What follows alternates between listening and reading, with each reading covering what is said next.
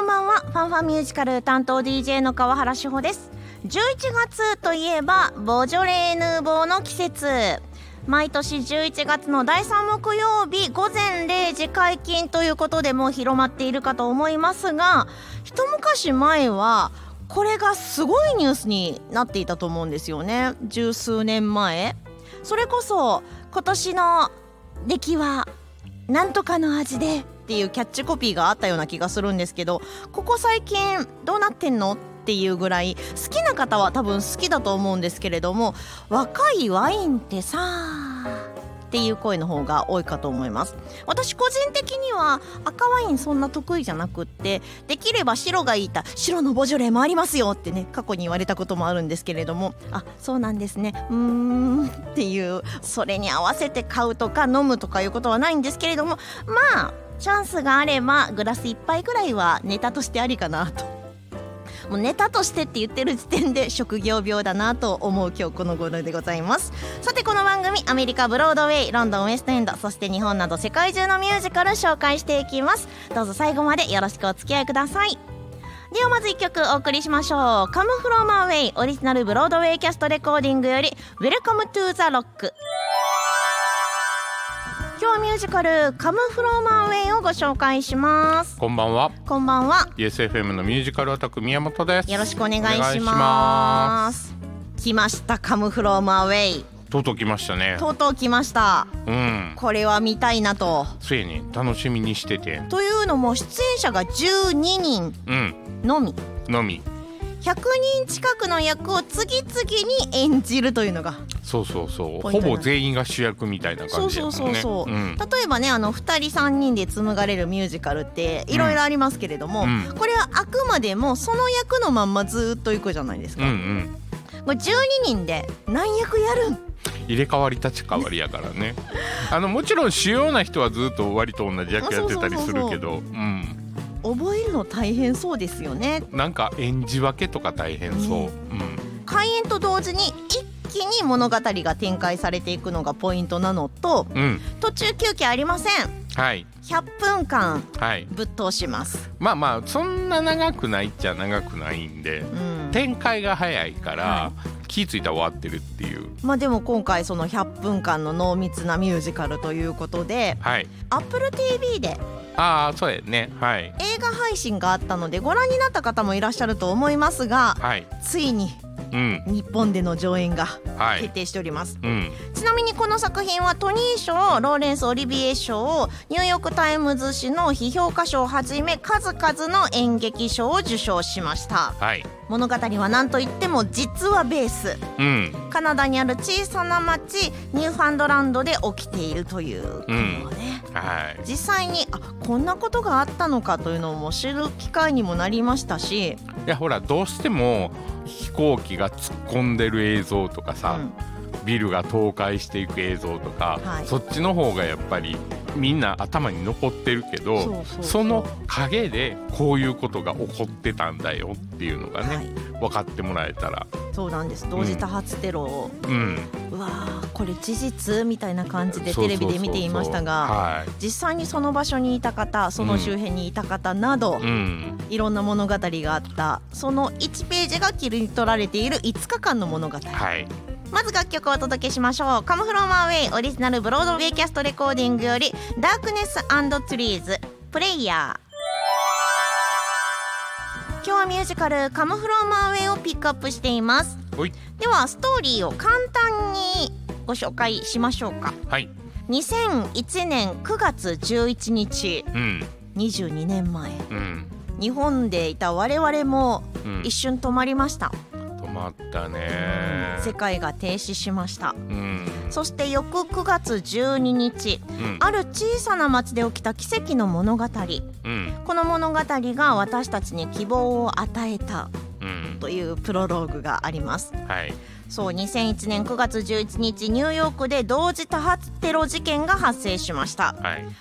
この時にアメリカの領空が急遽閉鎖されたんですはい、飛行機全部ダメうん、目的地を失った38機の飛行機うん、 7000人の乗客乗員たちうん、行き場のない38機の飛行機はどうしたかというとうん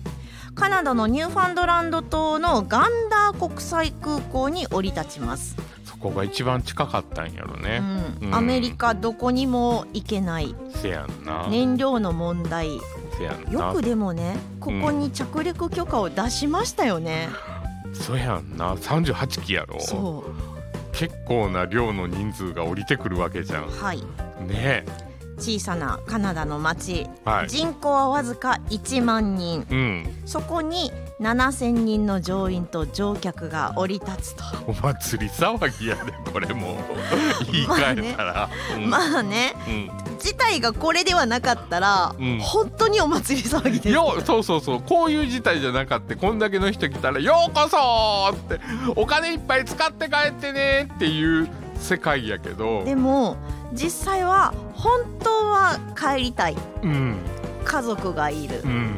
この同時多発テロが起きた時にうん家族はどうなっているのかもわからないっせやんなていう状況ですよホテルもないやろしなううん人種もうん出身も、うんそれこそ立ち位置も、うん状況も、うん全く違う人たちがうん7,000人うわ大変5日間をこの町で過ごしましたはい飛び立つことができたのかというところも含めての物語となっています、せやんな島の人も大変よね本当にまあ言ったら1万人を賄えるうん町かもしれないんですけれども、うん倍の人の食料とかですよそう島でしょほんで、外から食料を運んでこないとそうそう備蓄があるかどうかも分かれへんもんねでもアメリカから多分飛行機は飛んでこないしそうやんなカナダ国内であっても、うんそのような状況で物資を飛ばすかっていう話ですよね、 せやんね先見えへんからねううんん、空飛ぶものがまずうん NG やったもんねあの時ねうんっていうね本当に起こった物語なんですけれどもはい我々はミュージカルを見るまでそんなことあったんやそうそう全然知らんかったもんね、うんこういうことねうんもう実際に起こった出来事をこうやって私たちに伝えてくれる貴重な作品でもあります、そ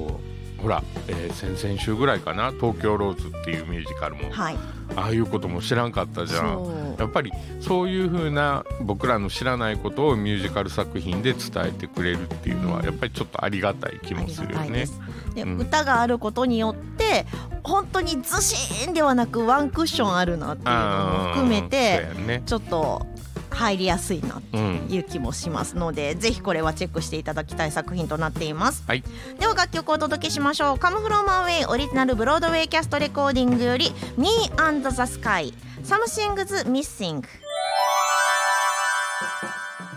今日ミュージカル「カムフローマンウェイ」ご紹介しました、はい東京日生劇場公演が来年3月7日から29日うん、そして関西やってきますおなんとスカイシアター MBS オープニングシリーズ作品イエーイおーすごい劇団四季のお迎えやそうなんです、はい梅田芸術劇場でもなく、うん新しい劇場でミュージカルが 西梅田に新たな拠点ができたわけですねお財布が厳しい ほら梅芸さんってはいちょっと駅から遠いやんそうです西梅田って西梅田の駅降りたらすぐやかそうらです、もともと中央郵便局になった場所でしょ、うん、うん、めっちゃ近いじゃんですよねしかもね、オケピットもちゃんとあるんですお生オケ入れれるんやそうなんですいいじゃないですもかういわゆるミュージカルこけら落とし作品になるのではい行くしかないなとはいはい思っておりますが、うんこれは来年の4月4日から4月14日の全12回公演となっていますはいでねうんいろんな人に見ていただきたいうん舞台を身近に感じてもらいたいということもあってうんアンダー25チケットっていうのがあるんですよ。 かけるにはないんかなないな羨ましい。ちオーバーフィフティーンとかないんかなょっと作ってほしいですよね。うんでもやっぱりほらミュージカルのチケットとか歌舞伎のチケット芝居のチケットって、うんそんな簡単に行けないよっていう年代の方々にも気軽確かににね生オケ入ると1万3000円ぐらいになっちゃうじそゃんうそうそうそうやっぱりそれは学生にとったらちょっと厳しいよね、うんでもアンダー25チケットも用意されているということですので、はい、家族揃ってとかうん、子供と一緒に行きたいんじゃっていう方には、はいぜひおすすめかと思います詳しくは公式ホームページご覧くださいまた番組ではメッセージリクエストなどなどもお待ちしていますアドレスは ffm.yesfm.jp ffm.yesfm.jp もしくは公式 Facebook ページ公式 Instagram からいいねポチリコメントメッセージなどなどよろしくお願いしますお願いしますでは最後に「カムフローマーウェイ」オリジナルブロードウェイキャストレコーディングよりフィナーレ聴きながらのお別れとなりますファンファミュージカルお相手は川原志穂と YesFM のミュージカルオタク宮本でしたそれではまた来週までバイババイバーバイバーイイ